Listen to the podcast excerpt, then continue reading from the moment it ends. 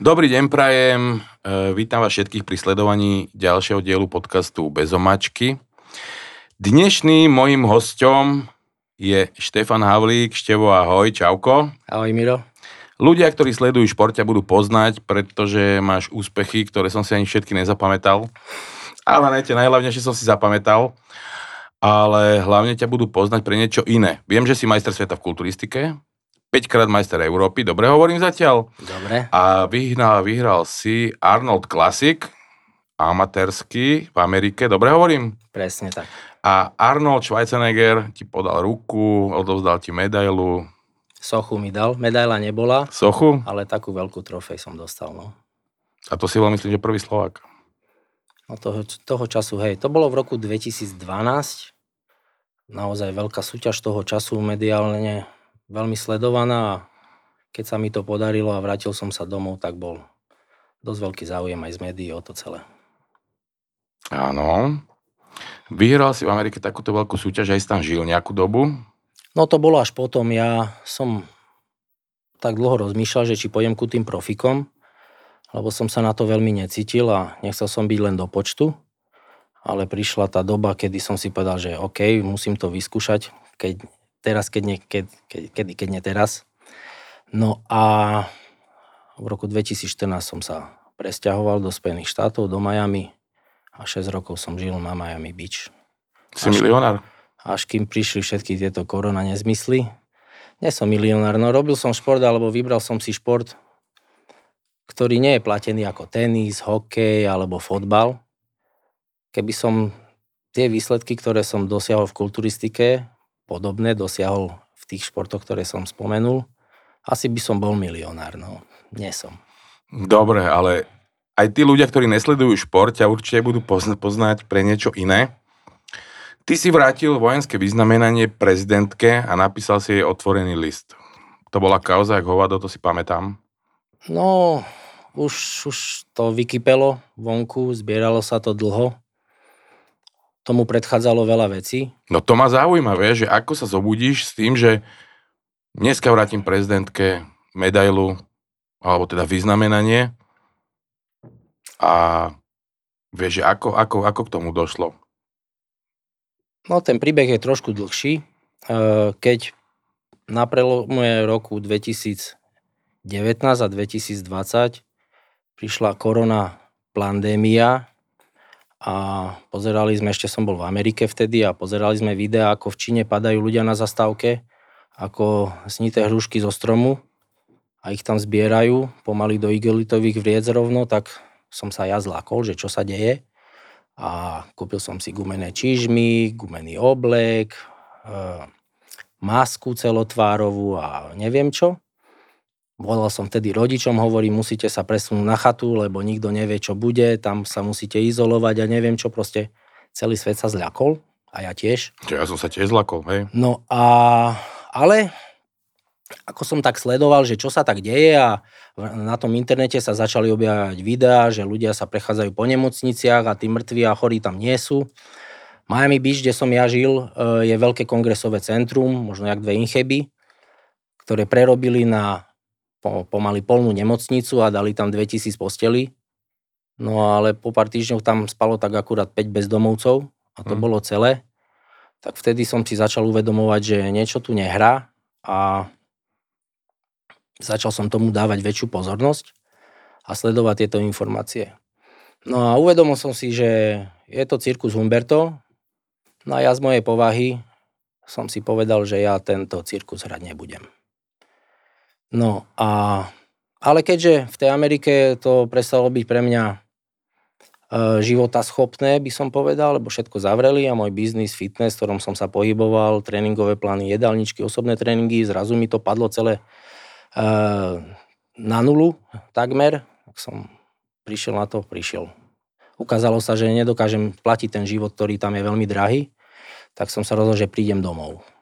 Deti mi chýbali, rodina, kamaráti, hovorím, tak idem domov. Už som dlhšie nad tým rozmýšľal.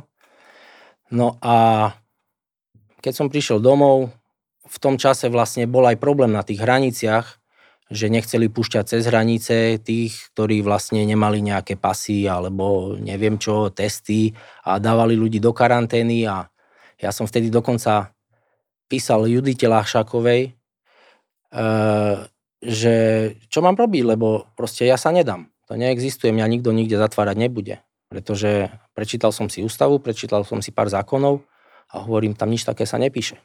Hovorím, toto nebude so mnou nikto robiť. Lebo moje také životné heslo je, že len to budú robiť s tebou, čo im dovolíš. Jasné. Takže hovorím nie, no ale vyšlo to tak nejak, že pár dní predtým, než sme prileteli, to celé zrušili, tú povinnú karanténu, akurát bola tam nejaká ohlasovacia povinnosť, samozrejme som to odignoroval a prišiel som doma a fungoval som normálne. No a snažil som sa žiť normálny život. Čiže bez rúška, bez obmedzení, bez uh-huh. všetkého som sa pohyboval a systém ma nejak nevidel. Až jedného dňa už išli sme s priateľkou do Auparku, do potravín si niečo kúpiť, pár nejaké zemiaky, nejaké vody, Red Bulli. A e, vošiel som do predajne, prišiel SBS vyzval ma k rúšku, hovorím nie. Prišla predavačka, nie. Prišla vedúca predajne, hovorím nechajte ma na pokoji. Zobral som si tých pár vecí do košíka, prišiel som ku pokladni, predavačka to začala pokladnička normálne blokovať a vedúca predania hovorí, že neblokujte. No a v tej chvíli už tam stali policajti z čista jasná a začali sme si to vyjasňovať. No dopadlo to tak, že samozrejme tovar mi nablokovali, ja som odišiel pekne s nákupom, no a toto prvé som si aj nahral. Dal som to vonku na internet, hovorím si, treba ľuďom ukázať, že takto to nepôjde, nemôžu s nami robiť tieto veci, pretože to nedávalo vôbec zmysel.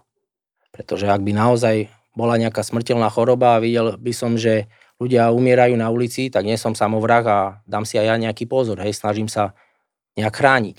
Ale ja som nemal pocit, že sa mám pred niečím mm-hmm. chrániť. Skôr naopak. Ten imunitný systém je silnejší tým, že je v tom prostredí, ktoré je infekčné. To funguje od malička. My, my žijeme v prostredí, ktoré je plné vírusov, baktérií a nejakých červíkov a ja neviem čoho všetkého. A naše telo sa tomu na, na, naučí brániť samo. Takže prvé video bolo vonku, no a čakal som reakciu, že čo bude. A bolo to tak 50-50. 50% ľudí mi nadávalo, že som neviem čo, a druhých 50% ma tlapkalo po pleci imaginárne a že ty si taký novodobý Janošik, že to je super. A samozrejme, že ma to potešilo a hovorím si, super, tak dal som nejaký príklad, budeme ukazovať ľuďom, ako sa majú chrániť, ako, ako majú brániť svoje práva ústavné a také tie ľudské samozrejme. No ale nejak som to nevnímal okolo, hej, že chodil som ďalej, ale bol som sám. Hovorím, kde sú tí všetci tí všetci zamaskovaní, všetci pomaly v igelitových vreciach a neviem v čom všetkom gumených čižmách. Hovorím, ľudia sa zbláznili, hovorím, čo, čo, čo sa to deje. Tak som nahral ďalšie, ďalšie videá, mal som naozaj veľmi veľa incidentov, potom mal som také video ďalšie, kde som išiel do oby kúpiť fúrik. SBS ma nechcel pustiť, lebo najprv COVID pas, potom, že rúško, a tak ja som si povedal, že akože ty sa mi tu nestávaj do cesty, ja som zavolal políciu, prišiel policajt nakoniec, no a nejak mi to celé odobril a ja som kúpil fúrik, rebrík a neviem čo, proste, a odišiel som pekne s nákupom. To bolo ďalšie také video, ktoré bolo veľmi populárne, ináč tie videá mali niekoľko sto tisíc videní, mm-hmm. strašne veľa reakcií, čo som bol rád, pretože hovorím, ja som to nerobil pre nejakú publicitu pre seba, lebo ja už som bol aj v novinách, aj v telke, aj neviem čo. V rámci toho športového sveta som bol relatívne populárny a známy. A toto mi naozaj netreba.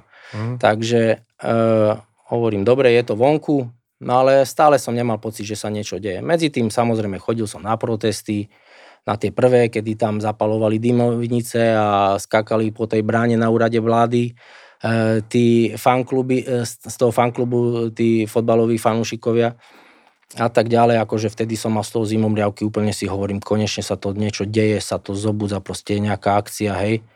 Ale prišlo jedno vodné dielo, striekala mi voda nad hlavou a proste akože zažil som si, letela mi betonová kocka okolo hlavy, proste nebola to sranda vtedy. No ale stále im sa nedialo, akože to gro tých ľudí sedeli doma, a nič nerobili. Hej, na protesty prišlo, ja neviem, na jednom bolo, bolo možno 10 tisíc, ale to je málo. Keď ti berú ústavné ľudské práva, kde? Však máme 5,5 milióna obyvateľov. Dospelých je polovica. Kde sú všetci tí ľudia? Takže taký klinec do rakvy, ak sa hovorí tomu celému, bolo potom, okrem toho, že schvalovali kopec iných zákonov, ktoré nedávali zmysel a bolo ich zjavne proti ľuďom namierené, bola tá obrana dohoda z USA. A vtedy tiež deň predtým som bol vlastne na tých protestoch, myslím, že to bola dvojňová akcia.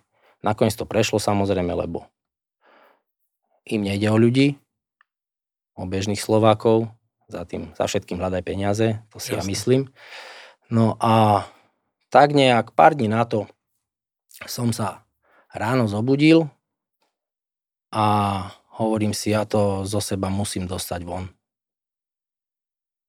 A vtedy som si spomenul, že mám nejaké vyznamenanie. Hovorím, čítal som niekde, aj predtým, že nejaká doktorka, alebo neviem kto, taká celkom známa, tiež vrátila nejaké vyznamenanie. Hovorím, tak ja už neviem, čo mám viac spraviť. Hovorím, dávam ľuďom príklad, chodím na protesty. Hovorím, ale nič sa tu nemení, k lepšiemu určite nie. Takže Normálne som vybuchol, hej, vykypel som a potreboval som to zo seba dostať von, sadol som si k počítaču a za 30 minút som to mal napísané. Bolo to naozaj spontánne rozhodnutie. Poslal som to následne pár kamarátom, rodine, čo si o to myslia. Reakcia bola veľmi, veľmi pozitívna, pretože nielen ja som nasratý, ale kopec iných ľudí okolo mňa tiež. Tak som to dal na internet a už to išlo. To si aj posielal niekam? Nie, neposielal som. Ako takto, bral som to, že je to zbytočné. On, ten mediálny priestor je tak silný a určite. malo to tak veľký ohlas, že na tie správne miesta sa to určite dostalo. Takže som to viacej už neriešil. Nejaká odpoveď prišla? No, tak ako som ti vravel predtým, než sme si tu sadli, že keď e, chceš niečo a keď sa chceš tváriť, že sa niečo nestalo, tak to odignoruješ. Hej, čiže z tých oficiálnych alebo z tej druhej strany neprišla žiadna, ale žiadna ozvena. Dokonca ani z médií, tých uh-huh. mainstreamových. Nebolo to nikde. Čiže alternatíva to prebrala. Bolo to na Infovojne, bolo to hlavné správy, potom Nitra noviny a neviem, uh-huh. ako prejavili záujem. Takže tam prebehlo pár článkov, na Facebooku samozrejme som mal akože nenormálny záber, tam vtedy mi vybuchol internet, jak sa hovorí. A dokonca mi volali, zohnali si moje osobné súkromné číslo, ľudia mi volali, cudzí ľudia, volal mi nejaký pán, hovorí, ja som umelec taký a taký, povedal mi meno, si nepamätám. Ja sa vám chcem strašne veľmi, veľmi pekne poďakovať, že ste to urobili. Hej. Písali mi ľudia, že keď si to prečítali, tekli im slzy z očí, že im búchalo srdce čo som akože normálne nepochopil, že až takto môže hlboko zasiahnuť niekoho. Vieš prečo? Lebo to nebol žiadny kalkul. Bolo to, bolo to uh, autentické, to, čo si ty cítil, to si akurát spravil a bolo to založené na pravde. To, čo cíti väčšina ľudí, to, čo cítila vtedy, čo sa týka tej obranej dohody, tak preto to len ostatní ľudia nevedia, ako na to majú reagovať. Ty si zareagoval tak, že ráno vstanem, že nechcem to vojenské vyznamenanie a vraciam ho. Bolo to tak, ja som to vôbec neriešil, ani som sa nad tým nezamýšľal, že čo, prečo, ako, čo z toho bude, ako nejaké následky, fakt som neriešil. Dokonca v jednom z tých rozhovorov sa ma tam tá redaktorka pýtala, že akože, a nebojíte sa, že niečo sa stane? Že, a hovorím, čo už mne sa môže stať? Hovorím, tu sa o čo bojíme? My, my, nám tu ide o život. A to si veľa ľudí neuvedomuje. Hej. Boli aj také reakcie, že k tej forme toho, toho dopisu, lebo hovorím, ja som potreboval to dostať zo seba vonku, som bol naozaj nasratý a už som nevedel ináč vysvetliť alebo podať to, ako opovrhujem tým človekom, ktorému som to adresoval. Preto som aj zvolil tú formu týkania a priroval som ju tam k svini, prasaťu. Proste to nie je človek, ktorý by mal zastávať funkciu prezidenta Slovenskej republiky. Momentálne ani jeden z tých, čo tam je teraz pri moci, ani jeden by nemal zastávať svoju funkciu, pretože ani jedného som nepočul kričať, že toto nerobte, toto není dobre pre ľudí, ani jedného som tu nepočul kričať.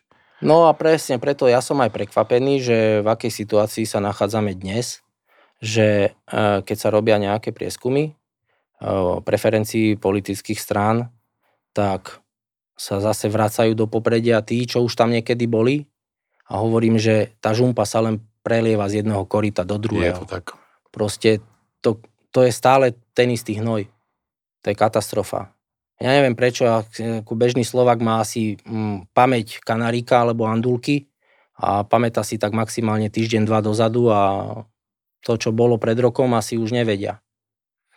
Tak, neviem, bu- môžeme sa len modriť, že budeme možno milo prekvapení, že čo sa stane v komunálnych voľbách. Spomínal si, že si písal Judite Lašakovej. Odpísala ti? Áno, áno, samozrejme. Písala mi. Super. Tá odpoveď nebola úplne to, čo som očakával, pretože uh, ona mi povedala jednu vec. Na neprávo nesmie, nemôžeš odpovedať neprávom. Mhm. A s tým ja nesúhlasím. Pretože keď ti niekto berie život, čo máš robiť? Máš sa pozerať na zákony? Jasné, tak ona, vieš, sa na to pozerá z pohľadu právnika a ty sa na to pozeráš tak, že sa, ťa, že sa ťa to akurát e, bytosne dotýkalo, čiže idú ťa zavrieť do karantény, či chceš alebo nechceš. No mňa by nezavreli, to ti rovno hovorím. To také, také není. Mohli by ma naháňať, koľko by chceli, proste mňa by tam nikto nedostal. Poznám babu, ktorú doviezli zo Španielska vládnym špeciálom za 550 eur a zavreli ju do karantény a tam si zaplatila, no už ani neviem koľko, 100 eur za stravu. No pozri sa, tak jak som povedal, len to budú robiť s tebou, čo im dovolíš. Ona im to dovolila, tak potom nech sa nesťažuje. Hej. To je celé o tom. A keď spomínaš ten vládny špeciál, to ešte len na margo toho, ako sa naša vláda stará o slovenských občanov. My sme boli ešte vtedy s priateľkou v Spojených štátoch a potrebovali sme odísť domov. Hej, ja už som sa rozhodol, že proste je to neudržateľné, biznis nefunguje, nemám z čoho platiť účty, jedlo, musím odísť. Tak vtedy robili tie uh, lety, kde zbierali tých slovenských občanov Uh-huh. a um, problém bol v tom, že nenazbieralo sa dosť ľudí, ale zrušili. To znamená, že my sme sa nahlásili na ten repatriačný let a on sa nakoniec nekonal. Prišiel e-mail, že nemáme dosť ľudí a ja hovorím, a ja mám čo teraz robiť. No a e, to som komunikoval vtedy so slovenskou ambasádou vo Washingtone a tá pani mi tam na telefóne povedala, no ale čo by si mysleli tí slovenskí dôchodcovia o tom, že vy si tu priletíte vládnym lietadlom. A ja si hovorím vtedy, že to nemyslíš vážne. Takže asi tak. Uh-huh. Takže ste tam zostali? Takže sme tam ostali, 7 letov mi zrušili, večer som kúpil letenku za 2300 dolárov, ráno mi prišiel e-mail, že e, fly cancellation a peniaze som čakal rok. Hej, Mhm. čiže a asi 7 let to bol, 7 letenka, ktorú som kúpil a naozaj som dokázal odísť. Tri prestupy, proste masaker. Uh-huh. Plno kufrov, tak vieš, po 6 rokoch máš kopec vecí. Niečo som poslal e, normálne poštou, a niečo sme, čo najviac sme vedeli zobrať, sme zobrali so sebou, mal som dvoch psov. Žiadna sranda. Dobre, ty keď si napísal ten otvorený list prezidentke, Uh, tak ohlasy samozrejme z tej strany prezidentkynej a politikov nič, to je jasné, však ako si povedal, čo, o čom sa nerozpráva, to neexistuje. Ale čo napríklad to prostredie z, zo športu? No, čo sa týka, Vieš, že či ťa podporili, čo sa alebo týka nie? eh, športu všeobecne, na to ani neviem odpovedať, ale čo sa týka nášho športu, kulturistiky, z ktorého ja som vyšiel, keďže ja som sa tam podpísal ako slovenský reprezentant v kulturistike, Uh-huh. lebo tie výsledky a aj tú medailu som dostal za športové výsledky v kulturistike, nie v pingpongu, tak e, vlastne reakcia bola taká, že, že ja nie som slovenský reprezentant. že ako ja môžem sa podpísať ako slovenský reprezentant, keď ja už nie som slovenský reprezentant. No a samozrejme mi bolo jasné, o čo ide. Proste tá skupina ľudí, ktorá tam je, sa začala triazť o nejaké štátne dotácie, pretože nejaký človek z ich radov sa dokázal alebo sa opovážil niečo povedať na hlas, tak čo keď náhodou oni potom dostanú o pár desiatok, sto alebo stoviek tisíc menej na svoje fungovanie a nebudú mať čo okradnúť. Takže asi tak toto je strašné, toto rozmýšľanie, to, že kvôli peniazom, lebo ja si pamätám, keď e, mali stretnutie títo ľudia, ktorí proste cvičia, majú fitka, Matovič ich posmešne nazýval svalovci. No, k tomu ti poviem, presne si to pamätám, to bolo v máji v roku 2020, ja ešte som stále bol v Spojených štátoch a keďže tam sa otvárali, zatvárali prevádzky a hore dole neviem čo, ale tie fitka stále boli zavreté. Hej, čiže pootvárali tam nejaké wellness centra, bazény, všetko pootvárali v nejakom režime, ale pootvárali, ale fitka stále boli zavreté. Tak tá skupina ľudí okolo, akože Združenie fitness centier Slovenska si povedali, že však musíme niečo spraviť, tak zorganizujeme protest a zablokujeme diálnicu e, z Trnavy do Bratislavy. Samozrejme, mám tam kopec kamošov, som s nimi komunikoval, hovorím si, super chalani, držím vám palce úplne, keby som bol doma, tak som v prvom rade. No a dopadlo to tak, že e, oni mali stretnutie na nejakom parkovisku, neviem kde, s tým, že v nejakú minútu, hodinu e, vyrazia a celé to proste zablokujú. No ale došli tam policajti a už sa to začalo riešiť, komunikácia, dokonca som zohnal číslo na Matoviča, jednému z tých vo zväze som to poslal, oni si tam vypisovali, chalan uveril, že sú kamoši mm. s Matovičom. No a dopadlo to tak, že tá blokácia bolo len spomalenie premávky, čiže oni išli možno nejakou 40 nejaký 20 kilometrový úsek, prišli do Bratislavy, išli pekne na úrad vlády, urobili si pár fotiek s Matelkom, podpísali si tam rúška, neviem čo, bicepsy sa ukazovali, no skoro som sa, po, skoro som sa pogrcal. To bolo strašné. Hovorím si, páni moji zlatí, tak máme vybavené. Áno.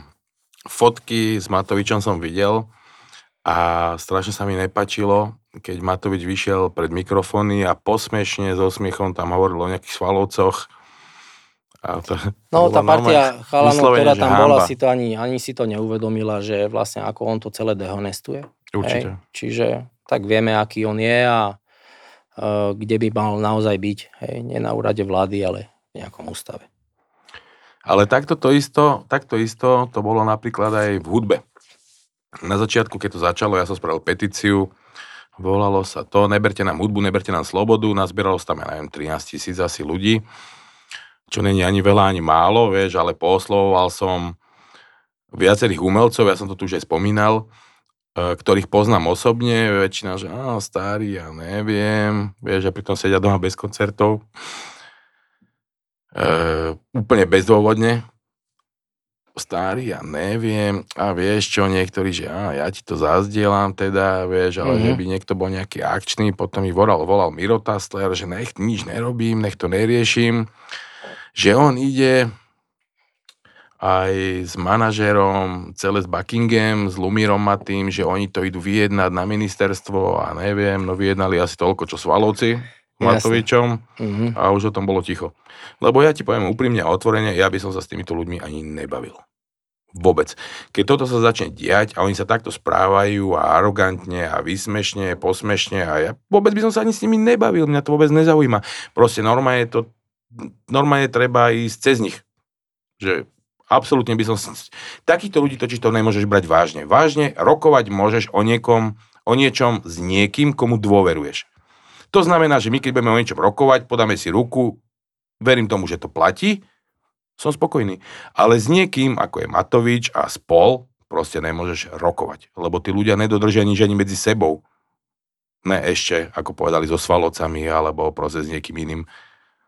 No to s tým súhlasím, čo hovorí, že vlastne treba ich z toho vynechať. Hej. Preto Úplne. ja som aj uh, bol vlastne signatár tej výzvy znovu spolu, uh, alebo ako to bolo na začiatku, uh, ktorú zorganizovali uh, Lácko a Juraj Matinkovci z Maduaru. Ináč Lácko bol môj sused, my sme na Miami Beach bývali nedaleko od seba. Mhm. Takže my sme sa tam spoznali. Sme si pomáhali, pokiaľ to bolo možné. No a oni, on vtedy Lacko mi volal, že chystáme niečo také, proste nejaká, nejaká petícia a tak.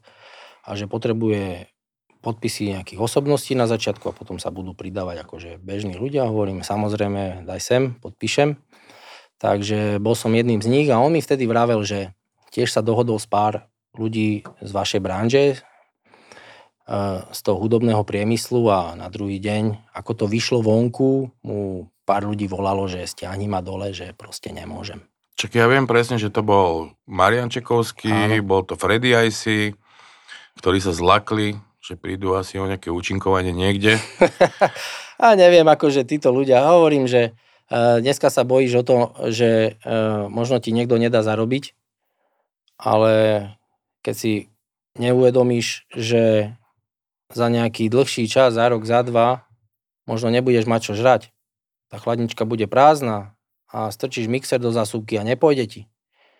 Tak to je trošku iný level. No to príde za chvíľu, ale k tomu sa tiež dostaneme. Ale k čomu sa chcem vrátiť, že ani nejde o to, či ti pôjde mixer alebo nepôjde mixer, či bude elektrika, plyn alebo nebude. Segregácia, diskriminácia uh, tie útoky, všetky ten tlak na ľudí, kedy môžu ísť do roboty, nemôžu ísť do roboty, môžu ísť do školy, nemôžu ísť do školy, k lekárovi, k nelekárovi, ten tlak, ktorý vyvíjali, ktorý bol absolútne nefér, protizákonný, protiústavný, už to má každého normálneho človeka nakopnúť, že nebudem teraz pozerať na to, či ja dostanem milujem Slovensko 700 eur, uh, honorár alebo ne, pretože proste ma to nezaujíma. Lebo toto sa proste nemá diať.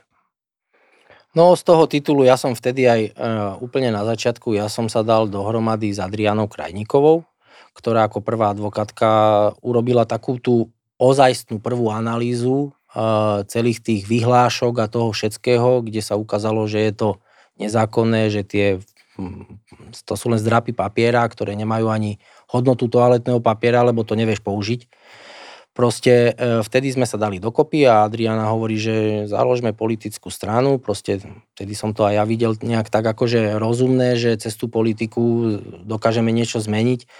Adriana mala akože obrovskú sledovanosť ľudí, tiež veľmi pozitívne e, ohlasy.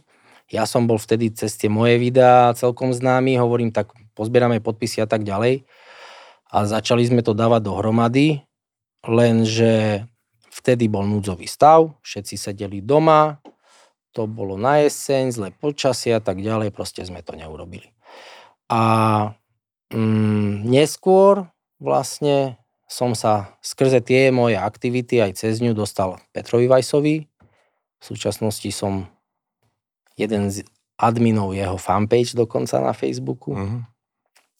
A sme sa skamošili a s, s ním som takisto riešila s ďalšou skupinou ľudí všetky tie podania na Európsky súd pre ľudské práva a tak ďalej a, a nedávno mi hovoril, že je to celé zabudní, že proste oni idú úplne inou cestou. Samozrejme tak, jak e, naše podania ako trestné oznámenia a tak ďalej, ako končia, hej, že vlastne ten prokurátor ti odpíše úplne na inú odpoveď, ako si mu, na inú otázku, ako si mu dal Hej, takže tak, takisto sa to udialo aj tam.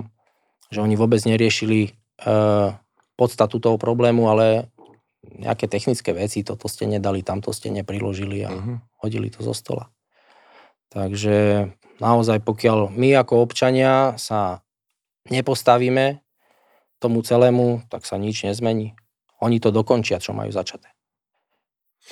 No určite áno. Napríklad neviem, či ty si zachytil, že v Nemecku neviem kde presne, už mm, funguje elektrina, teplá voda iba v určitý čas.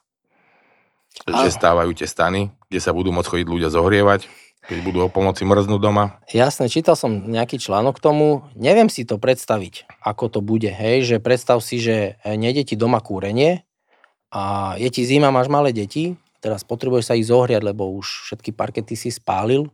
Mm-hmm. Hej, tak kde pôjdeš? Do telocvične sa zohriať? A keď bude tá telocvičňa plná? Hej, lebo ja neviem, že či majú dosť telocvič, telocviční hej, v tom meste, lebo si predstav taký Berlín, alebo ja neviem, veľké mesto, kde je niekoľko miliónov ľudí Kam oni pôjdu sa zohrievať?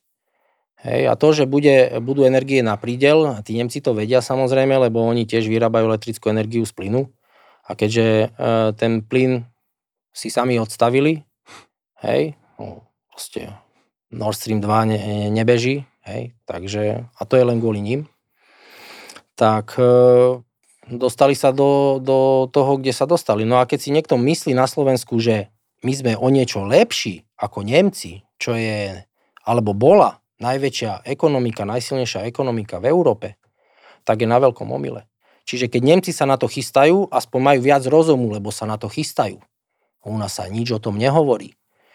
Takže ja neviem, čo sa stane, keď tu buchne táto energetická bomba a zrazu ľudia nebudú, máš elektrický, elektrický šporák, neuvaríš, máš elektrické podlahové kúrenie, nevykúriš, nemáš invertnú klimatizáciu, nevykúriš, nezapáliš žiarovku. Ja neviem, čo, čo budú robiť tí ľudia. Vieš čo, ľudia sú spokojní, lebo Sulik povedal, že zimu prežijeme. No možno jednu. Možno Neprežijeme. jednu. No jasné, že nie, ale dajme tomu, hej, že sa stane zázrak, neviem, koľko máme zásoby plynu, už na 60% tvrdia, aspoň to tak bolo, tak e, neviem, na čo všetko to stačí, hej, ale čo sa stane, hej, odstavia sa najväčšie fabriky, bude obrovská nezamestnanosť, vznikne hladomor, nebudú energie, kto naozaj sa nepripraví na to, sám, nenakúpi si jedlo, nekúpi si benzínový alebo dieselový agregát na elektriku, po prípade nedá si namontovať na strechu solárnu strechu a skončil. No. Lenže problém je to, že ľudia si to stále nevedia predstaviť, pre nich je to sci-fi. Ale, prepač, stúpim ti do toho, to nevadí. A ja to hovorím. To vôbec nevadí, pretože pokiaľ sa to nestane, tu sa nič nezmení. Ja už som v nejakom rozhovore hovoril, že kým tí ľudia nebudú hladní a nebude im zima, tu sa nič nezmení. Sta- stačí, že my dvaja to vieme. No, je nás viac. Ja viem, je že nás áno. Ja viac, viem, že áno. o mnoho viac. E, takisto ako ma teší, že je tu o mnoho viac bojovníkov, ako tu bol napríklad minulé RP, ako si ty a poznám ich o mnoho viac. Sú ľudia, ktorí sú prebudení, ktorí sú pripravení, ktorí to zvládnu. A vieš čo ale na tom, neviem či najhoršie alebo najlepšie, že nechytá ma panika z toho. Nechytá ma panika nelen preto, že som pripravený, ale preto, že cítim, že tí ľudia, ktorí tu proste, ako si ty pred chvíľou, keď sme sa vonku rozprávali, hovoril, že hypnoza, že vlastne najlepšia pani prezidentka a najlepšie, čo má Slovensko a najlepšia vláda a všetko je proste super cukrové, krásne, rúžové, potrebujú dostať tam aj facku od života, aby sa prebrali, aby sa všetko to, čo sa tu pokazilo, čo sme my zahodili, tú potravinovú sebestačnosť a výrobu a proste celé to zmýšľanie, ako ľudia sedia na telefónoch a tam je celý ich život, proste všetko sa to musí vrátiť, ako sa rozbili rodiny, všetko sa to musí vrátiť späť. Aby sme nežrali ten bordel zo západu, ale sami si vypestovali, sami si odchovali proste, musí sa to všetko vrátiť späť a k tomu je potrebné, aby tí ľudia dostali pár facek a aby sme sa mohli vrátiť späť. A všetko napraviť. Súhlasím úplne na milión percent so všetkým, čo si povedal, a len dodám to, že príroda sa postará. Ono to tak funguje, že aj v tej prírode tie slabšie kusy odídu, aby ten genofond, ten silný genofond sa posilnil a išiel ďalej. No a my sme tiež zdegenerovali ako civilizácia a máme tu týchto zhypnotizovaných, ktorých by som naozaj prirovnal k tým slabším jedincom a proste to tak bude. Čiže nech, nech sa kľudne očkujú a ďalej dookola. Mne to ale že naozaj vôbec nevadí, pretože každý sme pánom svojho života a oni sa rozhodli tak, tak je to tak. Ty si mi povedal jednu krásnu myšlienku, že ak by prišli nejaké nové informácie v tom duchu, že tá vakcína dáva zmysel a nie si zaočkovaný, stále sa môže zaočkovať. Áno. Ale ak prídu informácie a oni prichádzajú, že to očkovanie nie je, nie je úplne s kostolným poriadkom, tak už to zo seba da- dať preč nedáš. To už sa nedá. Čo budú robiť oni? To som presne povedal, e, keď ma napadali ľudia na začiatku, že neočkovaní, všetko by si mali platiť sami, vylúčení zo spoločnosti a všetky tieto veci. A boli sme proste úplne na odstrel za to, že sa nedáme očkovať, tak ja som sa tam jedného očkovaného spýtal. Akože mne je jedno, či sa dá niekto očkovať alebo nedá, to je jeho slobodná voľba, ale takisto to rozhodnutie nechajte na mňa. Som sa ho spýtal v komente, že počujem a ja mám plán B. Ja keď zistím, že som urobil chybu, dám sa zaočkovať. Čo urobíš ty? Presne tak. Lebo on už neurobi nič. On nemôže mať plán B. Plán B neexistuje. No, on má plán B taký, že dá si piatú dávku. Dá ja si mu... ďalší, tretí, štvrtý, piatý, osmi booster, bude škrtať permanentku na vakcínu. No uvidíme dokedy. Ja mu k tomu gratulujem, e, pretože za chvíľu to začne, už sa čísla zvyšujú takže tomu sa nevyhneme, ale to bude zase iba jedna taká tá malinká omrvinka, pretože už ako to bolo v minulosti, že teraz zase rúška, segregácia, tieto veci už to stačiť nebude. Teraz už to vidíme všade vo svete, že tá potravinová kríza už niekde dokonca aj vypukla a minimálne teda začína. Energetická kríza, na to sa už pripravujú Nemci. A zase komu to ubližilo, že Rusi sú vysmiatí. Odišla Coca-Cola, urobili si vlastnú. Odišiel McDonald, urobili si vlastný. Vieš. Rusi si vždy urobili vlastné, pretože to hlupáci, ktorí vlastne vymýšľajú tieto uh, kadejaké blbosti na nich, uh, tak ja nechápem, že to nevidia.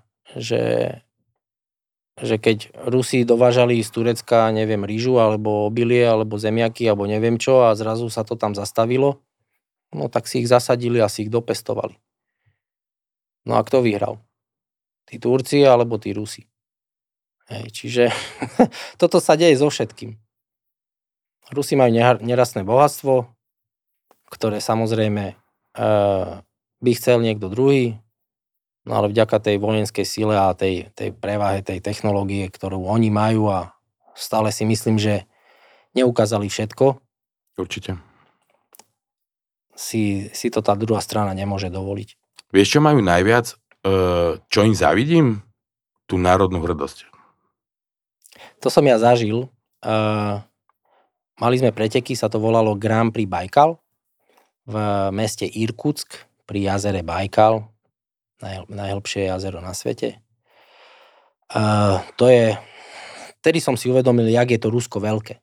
Že my sme leteli, myslím, že z Viedne do Moskvy a potom z Moskvy sme leteli nejakých 6 hodín bol let do Irkutska a to Irkutsko je v strede Ruska.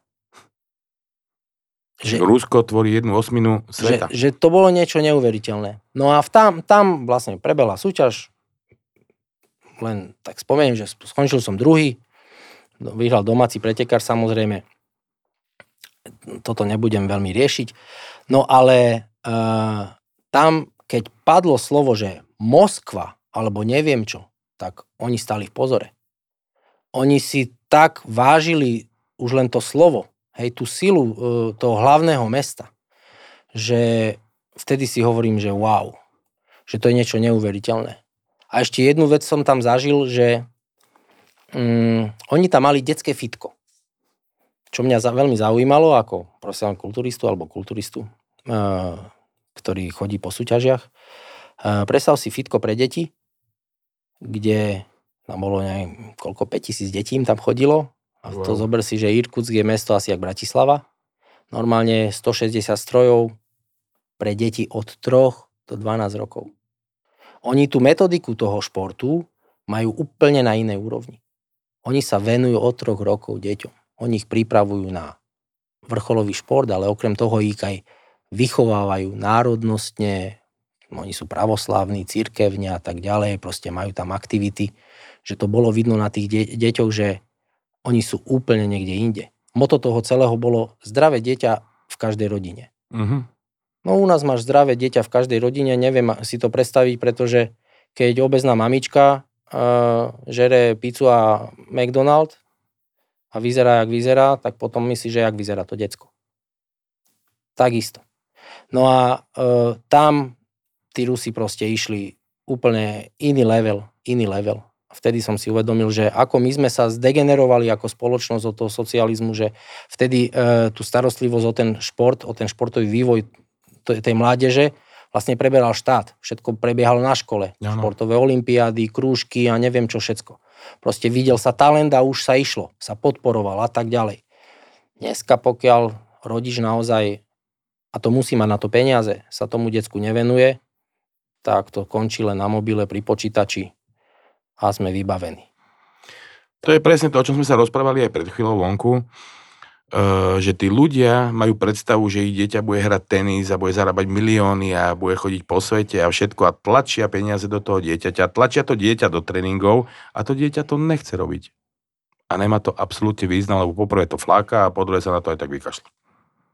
No príde puberta a tam je najväčší odpad. Hej. Ja som to aj videl akože v našom športe, že vlastne ešte juniori, vtedy to bolo do 21 rokov, to ešte jakž tak držali a potom už keď bol ten prechod k tým dospelým, k tým mužom, tak tam bol veľký odpad. A veľké talenty odpadávali. Veľké talenty odpadávali.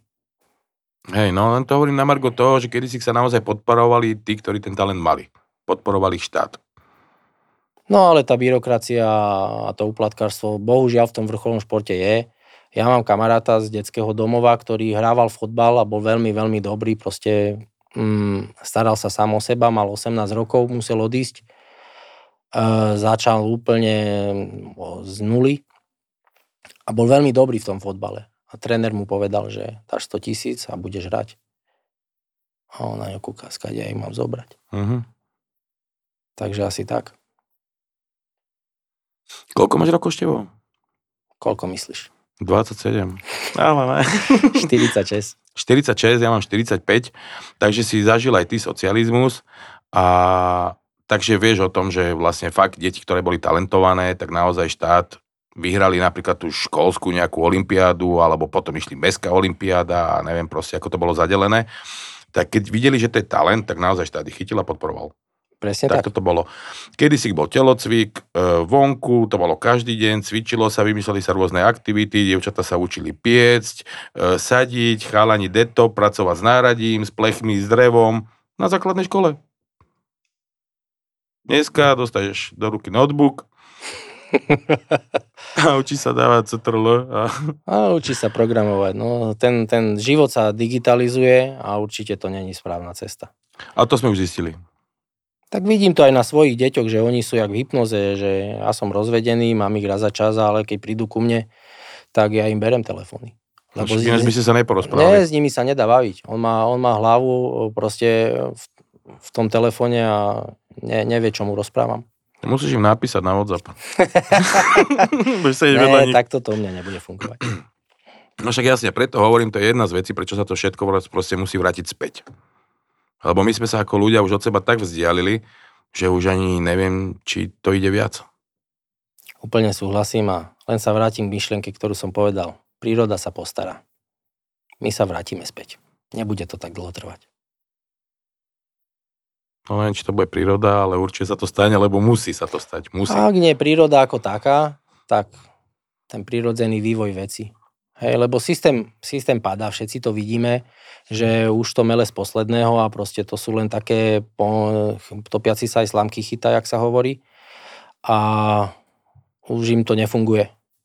Vymýšľajú teraz nové varianty, zase som čítal nejaký Marburg, Warburg, či aké hey, no. guty. 80% tam umrtnosť. Áno, áno, áno, áno. On však majú plán, idú podľa neho. Možno naozaj príde nejaký vírus, ktorý, ktorý to, to trošku prečistí No ale kto bude mať silnejšiu imunitu? My dvaja, alebo tí, ktorí majú 4 vakcíny v sebe? Ježiš, toto musím povedať, počujem ma. Tri dní dozadu som bol v jednote nakupovať a hovorím manželke, že počujem ma, že ja som si všimol, že všetky predávačky a pokladničky už majú rúška. Pokladnička ešte je gumené rukavice, takto sa jej tam prelieval pot. Vieš, a ja sa jej pýtam, že to už, vám, to už vás nutia akože to nosiť? Nie, chránim sa. Ja, že pre Boha živého. A už som to ani neriešil, vieš, staršia pani respirátor, uh-huh. gumené rukavice, ktoré sa takto prelieval pot, to myslím akože doslovne, lebo však tam sedela 6 hodín, alebo ja neviem, koľko už mala za sebou, čistý exem. Teraz mala by si odmerať, koľko má kyslíku v krvi, aby vedela. No, chránim sa. Vieš, včera som bol v lekárni, veľká lekáreň, fakt, že veľká, ne malá, veľká lekáreň. Chcem ísť dnu, zastaví ma žena, že počkajte, že aj ja čakám. Je, že aha, pardon, že to tam je toľko ľudí, ne, nahnem sa dnu, obrovská lekáreň, vnútri jeden človek. Je, že a prečo stojíme vonku? Že po jednom sa vstupuje, že to kde ste čítala? Chcel som ísť dnu, tak ona si rýchlo dala rúško a utekala, vieš, donútra. Chápeš, ešte aj v dnešnej dobe sú proste takí ľudia, že ani, ona si tam sama proste určila pravidla Sara stála pred lekárňou a určila pravidla, že po jednom sa vstupuje. Však, A nechcela pustiť dnu. však nech tam stojí, koľko chce. Čak ja som súhlasil, akože ja som išiel dnu. A ešte aj tá, ešte aj tá, ešte aj tá magistra vnútri mi hovorí, že lebo ja hovorím, že toto akože kto môže riešiť v dnešnej dobe? Vieš, ešte hlavne, keď sa nič nedeje, nehovorím o tých informáciách, ktoré prichádzajú, odchádzajú No. a kolujú všade okolo, ale v dnešnej dobe, keď ešte ani, ani to tam nie je napísané, nikto to od nikoho nevyžaduje, že ona toto rieši, a ešte tá magistra mi hovorí, že ja to neriešim už dva roky. Vieš, lebo ja sa tam rozčuloval a ona úplne, úplne tak, ona, tak, úplne tak flegmaticky, že ja to neriešim už dva roky. Tí ľudia sú tak pod tlakom, ktorí si vlastne sami na seba vytvorili, hej, lebo prijali tú hru, počúvajú tie správy na Markíze, na Jojke a STVčke, proste vymývanie mozgov ide. Takže ja sa im nečudujem svojím spôsobom. Oni, oni sú napojení na nejaký informačný a energetický kanál a proste oni idú jednu hru. To sme videli na tom, čo sa stalo vlastne, keď uh, Rusi zautočili na Ukrajinu. To v jeden moment, v jednu sekundu všetci sa pretočili. Všetci tí zhypnotizovaní išli úplne jednu líniu. Zabudlo sa v tej chvíli na uh, nejaký COVID a išlo sa vojna. A proste, a za radom. A vlajočky, a agresor Rusko, a neviem, a za radom. A ja som vtedy dal aj nejaký status, že, že uh, my nič nevieme. Čo vy tu riešite? Mhm. A my nemáme žiadne informácie. Čo my vieme? Hej, predstav si, predstav si uh, svet ako stoposchodovú budovu. A tí, čo tu celé riadia, sedia na tom stom poschodí. A my sme na prvom alebo v tej pivnici. Hej, bežný človek. Ale tí na tom 99. nevedia, čo sa deje na tom poschodí. Jasné. Ako my môžeme vedieť v tom prízemí? No nemôžeme proste, hej, a všetci si urobili zrazu jednotný názor, celá tá skupina ľudí a, a už išli svoje. A za radom, a vtedy sa mi pekne prečistil Facebook. to bolo No to zase, nie. a tak um, moja priateľka hovorí tomu, že smeti sa vynaša samo, takže Hej. pohode. Hej, je to tak. Ešte mi povedz teda, že za čo si vlastne dostal tú medailu, ktorú si vrátil túto našej pani? No ono to bolo tak, ja som bol vojak, uh, 16,5 roka som slúžil v armáde, dopracoval som sa k hodnosti rodmajster.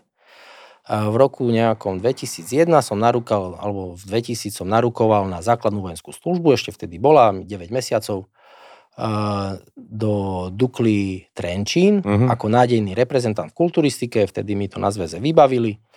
Tri mesiace na to som vyhral majstra Európy a už to išlo. Bo vyzeral som, že som nádejný športovec, ktorý nosí aj medaile a to, to proste uh, rezort obrany potreboval.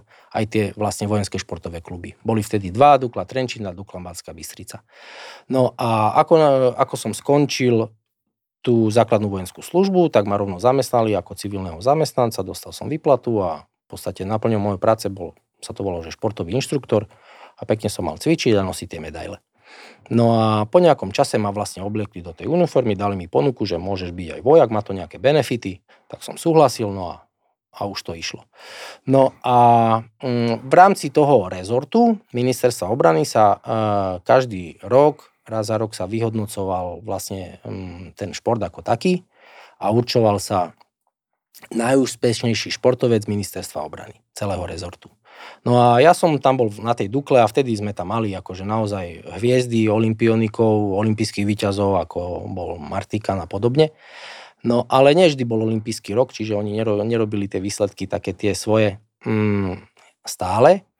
No a dokonca mi, sa mi podarilo, dvakrát som bol vyhlásený ako najúspešnejší športovec toho ministerstva. A v jeden ten rok som dostal aj vojenské vyznamenanie, ktoré mi priamo dozdal minister. Takže nebolo to nič veľkolepé, ale vtedy som to považoval za nejaké uznanie od toho štátu, od toho vedenia. A bol som aj zaujímavý vlastne pre, preto, lebo mal som plagáty a keď sa robil deň otvorených dverí, e, napríklad na ministerstve, tak som chodil tam, mali stánky, chodili tam ľudia, pozerali sa tam na, na vojakov, na uniformy, na neviem čo všetko. Podpísal som tam plagáty a tak ďalej, či aj marketingovo som bol zaujímavý pre nich. Dokonca vtedy, keď som sa vrátil e, z Ameriky a potom Arnoldovi, tak som bol pozvaný aj do prezidentského paláca. Bol deň otvorený dve, dverí, e, robil prezident, vtedy bol Gašparovič prezidentom. A musím povedať, že na rozdiel od tejto babiky, čo tam je teraz, on naozaj aj tomu športu sa venoval, on presne vedel, vtedy sme, Sagan začínal, vtedy sme sa o Saganovi s mm-hmm. Gašparovičom rozprávali. No a e, bol som tiež tam, mali sme obed a tak ďalej. Čiže vtedy aj tí športovci boli takí, že, že tá spoločnosť ich nejak aj dokázala oceniť. Čiže to bolo, to bolo to vyznamenanie.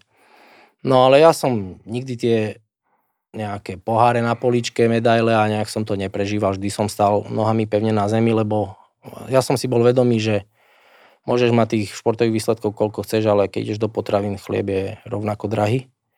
Takže asi tak. Dobre, a keďže my dvaja chápeme, že čo sa chystá a kam to všetko smeruje, a tak ty si pripravený? Ja či som Na pripravený? Zimu? Som pripravený. Som, mám nejaké zásoby, ja uh, robím nákupy, uh, jedla, ne, nechodím každý druhý deň do obchodu, robím veľké nákupy raz za dva týždne, mm. ale vždy si tam prihodím nejakých 20-30%, ktoré si odložím. Hej, že nekupujem len to a robím to už dva roky. Tak ty máš našgrlené. Takže naškrečkoval som a nejak ma to nebolelo, hej, lebo nemusel som to urobiť naraz. Ale keď som sa vrátil zo Spojených štátov a e, vlastne bol som u rodičov, tak vtedy som si uvedomil, že čo sa deje, hej, sledoval som tie mm, lietadlá, ako lietajú a tak ďalej, vojenské. Hej, tie vojenské uh-huh. a hovorím si, to sú tak obrovské presuny tej techniky vojenskej na východ, že toto nie, nebude len tak. A vtedy som si myslel, že bude vojna s, s Bieloruskom. Uh-huh. A hovorím rodičom, že bude vojna. Otec na mňa pozera, mamo, hovorí, ty si sa zbláznil, akože čo ty to, akože... Hovorím, tu máš 2000 eur, vtedy som mal ešte peniaze nejaké, hovorím, urob zásoby jedla. Nákupte. Tak sme nakúpili vtedy aspoň za, za niečo. A netrvalo to tak dlho a vojna začala nie v Bielorusku a nebol som ďaleko od toho. No a mama mi potom povedala, že ja nikdy nezabudem na ten deň, kedy si to vravel. A teraz už ma berú vážne, keď im mm. niečo poviem. Dobre. A viem, že ty viem, čomu sa venuješ teraz. Už nešportuješ? Takže ty si pripravený určite aj čo sa týka energetiky. No áno, bavili sme sa o tom. Ja som e, skončil s vrcholovým športom v roku 2015. V Amerike som absolvoval niekoľko profesionálnych súťaží, na jednej z nich som skončil na podiu, na treťom mieste dokonca. Ale vtedy som si uvedomil, že mal som 40 rokov, že už to nemôžem ťahať do nekonečna, to sa proste nedá. A tá kulturistika nie je ľahký šport, proste to boli také rakety že ja aj po tej vlastne poslednej súťažnej sezóne pol roka som sa dával dokopy. Ja som vo mne nebol život úplne, som proste bol tak vygrcnutý. Tak som si povedal, že budem sa venovať niečomu inému. No a vtedy som si povedal, že vytvorím nejaký program, ktorý bude vytvárať jedálničky a tréningové plány.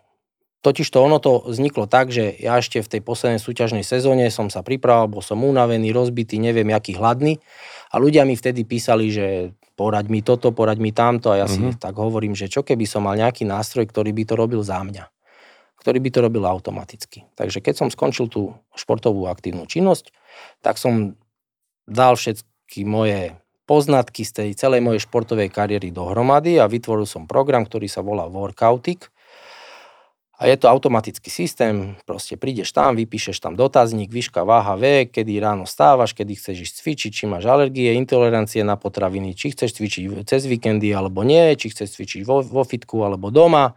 Proste je tam milión tých vstupov, ktoré to ovplyvňujú a ten program ti za 3 sekundy vypluje plán na celý mesiac. Jedlo, e, doplnky výživy, mm, aj tréning. Wow. Hej? Čiže je to úplne automatický systém. Ja Ako som sa to volá? workoutik dvojité V, Mhm. alebo workout, je po anglicky cvičenie, cvičenie s Áno. váhou. A to ik, fanatik, cholerik, Mhm. alkoholik, to je Jasné. niekto, kto sa venuje tej svojej činnosti tak akože nadmieru, že, že je naozaj ten fanatik. Tak preto workout cvičenie, workoutik. Hej, To Mhm. je niekto, kto, to bola taká moja predstava, lebo to je slovo, ktoré som si vymyslel, to oficiálne neexistovalo doteraz. Čiže to bola taká moja predstava, že to je nejaký človek, ktorý sa venuje tej zdravej vlastne zdravému životnému štýlu, tomu cvičeniu, tomu stravovaniu, že není mu jedno, že čo do seba napchá a tak ďalej. Takže vytvoril som ten program a napchal som do toho všetky svoje peniaze, úspory, vedomosti, sny, plány do budúcna, vízie a tak ďalej. No a na to mi prišla korona do rany. Mhm. A fitness market, ktorý vlastne mm, bol jedným z najviac rozvíjajúcich sa uh, do te, dovtedy na svete, ja neviem, niekoľko miliónov permanentiek ročne na svete do fitiek sa otvorilo nových členstiev a neviem koľko nových značiek, doplnkov, výživy týždenne vznikalo a proste ľudia chodili cvičiť, starali sa o seba a zrazu ťa niekto zavre doma a dva roky, dva roky ťa tam drží. Ľudia zdegenerovali, proste prestali sa o to Hej. starať, začali mať úplne iné starosti, nechali sa ovplyvniť médiami, dali sa zaočkovať a tak ďalej proste. A celý ten biznis proste padol na papulu. A ja síce mám ten program a bojujem s ním, hej, a ja viem, že príde obdobie, kedy to bude pecka, ale ne, ne, nejde to tak, jak by som si to predstavoval. Takže hovorím si, že musím niečo robiť, lebo neprežijem a dostal som sa naozaj do veľkých problémov, musel som byť predať a tak ďalej. Tak hovorím, čomu mám blízko, ne? A mm, tak nejak život to vždy zariadí, že mm, ja som sa vždy zaujímal o tie alternatívne zdroje energie a pozeral som videa o magnetických motoroch, Mhm. o, tej fotovoltaike, o tepelných čerpadlách a tak ďalej. No a začal som sa venovať presne tým fotovoltaickým elektrárňam a mm, spolupracujem s najlepšou firmou, najväčšou na Slovensku. Robíme 200 inštalácií mesačne, ľudia sa prebudzajú, ja naozaj mám čo robiť. Lebo vše, niektorí vidia a vedia, čo sa stane. My máme takú kryštálovú gulu a verím, že aj ty ju máš Hej, no. A príde to. Takže mm, venujem sa tomu a ja si myslím, že okrem iných benefitov, ktoré toto odvetvie ponúka, že ušetríš peniaze na elektrike a tak ďalej, pretože vieme, aká je inflácia, ako cenu, ceny rastú a tak ďalej, najväčší prínos toho celého je energetická bezpečnosť. Tá nezávislosť, ktorú tým získaš. A to Mhm. je to, čo mne je strašne blízke. Že môžu padať bomby, vypnú tu prúd, nebude všetko, vidíš, Nemci vypínajú a to sú úplne niekde inde, ako sme my Jasné. ale ty navaríš, vykúriš, možno aj auto nabiješ. Takže to je to, čo sa, čomu sa ja venujem. Ty už to máš spravené? Nemám, pretože... Lebo aj obuvníkové deti chodia bose. Nie, pretože bývam v dome, ktorý nie je môj, Aha. Takže to je jediný dôvod, prečo to nemám. No, energetická sebestačnosť a nezávislosť teda a hlavne v budúcnosti to bude veľmi potrebné, pretože vidíš, že dneska je taká neistota vládne vo všetkom. Tu není nič isté. Tu není, tu není isté, či ti ráno naštartuje plyn, či bude benzín, či bude elektrika, či budú potraviny. Lebo oni, keď spustia ten blackout, tak to ľudia nech si nemyslia, že to nebudú vedieť týždeň dopredu. Čiže tu by nastal taký chaos, bitky v potravinách, lebo to bojuješ o prežitie, vieš, o svoje deti, o život, normálne doslovne. Tam by sa okura, by sa ľudia pozabíjali. To by normálne došlo k násilnostiam a ku všetkému. To bude, že večer to vyhlasia a od rana sú v uliciach vojaci. Hotovo. Oni to ani nevyhlasia, to sa proste stane. Ty sa Hm. zobudíš do takéhoto rána. To bude to najhoršie. Ale bežný, zhypnotizovaný občan, proste pre ňoho si blázon. Hej? Pre ňo si nejaký fanatik, ktorý straší ľudí dookola, sleduje médiá alternatívne, ktoré len klamú, konšpirujú, zavádzajú, si obyčajný dezolát. Vítaj v klube. Mhm. Mne to vôbec nevadí, Ani pretože mne nie. ja sa na to pozerám takisto ako na to, čo som hovoril, že tá, eh, čo ma napadali na sociálnych sieťach, eh, ten plán B, čo sa týka očkovania. S veľkou radosťou na jar tie zásoby vyhodím do kontajnera, keď to nebude treba. Ale bude to o mnoho lepšie, ako by som mal v zime sa pozerať na svoju rodinu, ktorá nemá čo jesť, nemá čím kúriť, mrzne, je prechladnutá, nemám lieky, nemám sa na koho obratiť. Takže s veľkou radosťou na jar by som tie zásoby vyhodil do kontajnera. No to je... Šťastie praje pripraveným. Presne tak. To je presne to, čo hovorím, že najväčšie benefity týchto alternatívnych zdrojov energie sú tá nezávislosť. Ani nie, že ušetríš, lebo ušetríš skôr či neskôr sa ti to vráti, lebo je to tak urobené, že áno, ale zaspávaš presne s tým pocitom, že na druhý deň môže byť ten svet úplne iný, ale aspoň v niečom si v bezpečí. Števo, ty si prezidentke napísal list. Iba na sociálnych sieťach, hej? Prevzali to média, nejaké. Presne tak. Nechcel by si jej to prečítať a povedať je to do očí? Veľmi rád. Fakt? Tak ideš na to, ja to tu mám pripravené. Zuzana Čaputová. Áno, dobre čítaš. Ani nie milá, ani nie vážená a ani nie prezidentka. Rodičia ma učili slušnosti a úcte. Vykám každému, koho si vážim a zaslúži si to. Ty, však pre mňa nie si ničím. Jediný dôvod, prečo strácam svoj čas a píšem tento list, práve tebe je to, že oficiálne, aj keď podvodným spôsobom zastávaš funkciu prezidenta Slovenskej republiky. Moja rodná zem, ktorá mi je nadovšetko blízka, ktorú som roky reprezentoval a ktorej hymna hrala vo svete aj vďaka mojim športovým výsledkom, sa mi pred očami mení na skladku. Na skladku, ktorá smrdí, je škaredá a skoro všetkým vadí. Však to dobre poznáš, že? Je mi ťažko, keď sa pozerám na to, ako moje deti žijú v realite, kde sa jedinci ako ty správajú ku všetkým ostatným arogantne, pyšne a povýšenecky. Kde sloboda a spravodlivosť sú už len slova minulosti. Kde sú ľudia hladní, nešťastní a boja sa. Spolu s vládou si vytvorila priestor plný strachu. Miesto toho, aby si sa naozaj starala o život obyvateľov, ktorých funkcia prezidenta má chrániť, fotíš sa jak modelka na koberci v bordeli a bojuješ za práva narušených jedincov. Tvoje citlivé vnímania si strč. Ignoruješ názory ľudí a robíš si z nich dobrý deň. Celý môj profesijný život sa venujem športovej a trénerskej činnosti. Snažím sa byť ľuďom vzorom a pomáhať im k lepšiemu životu. Obedoval som tomu všetko. Za 25 rokov som pomohol mnohým nájsť správnu cestu za svojim lepším ja. Raz som sa stretol s tipnou myšlienkou, z prasaťa do stivého konia nikdy neurobíš, ale môžeš z neho spraviť strašne rýchlu svinu. Roky som sa tomu s priateľmi smial a zabával sa na tom.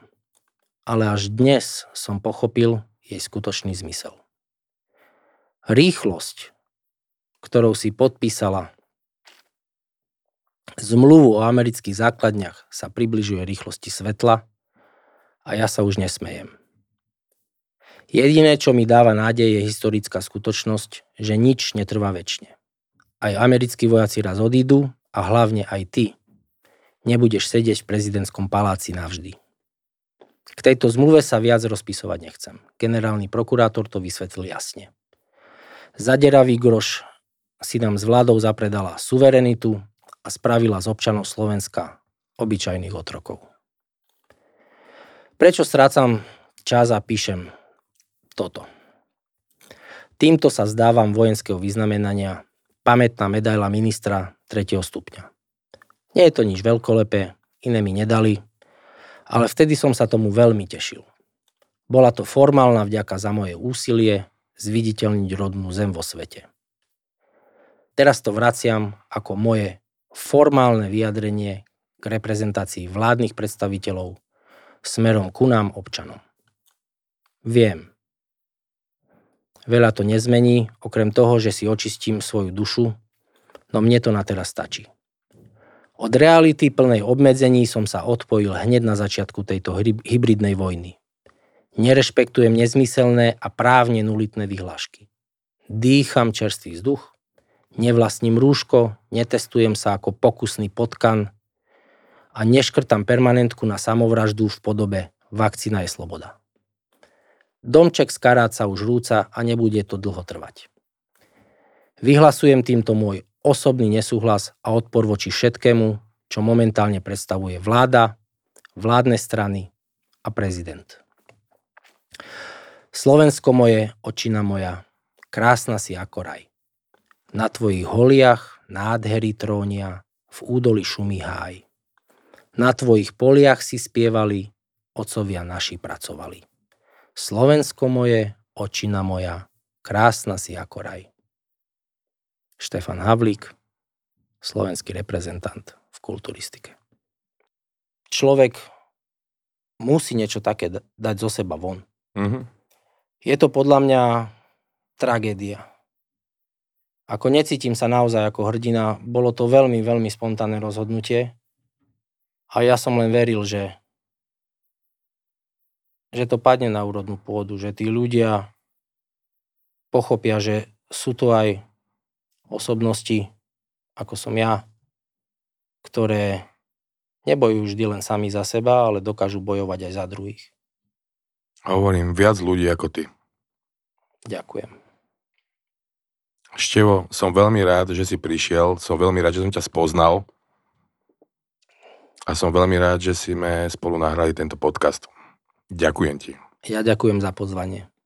A vám ďakujem, že ste s nami vydržali. Počúvajte, čo vám hovoríme. A ako sa volá tá tvoja aplikácia? Workoutik. Work, workoutik. Workoutic.com Workoutik. A ďakujeme vám, držte sa, počúvajte nás a čaute. Dovidenia.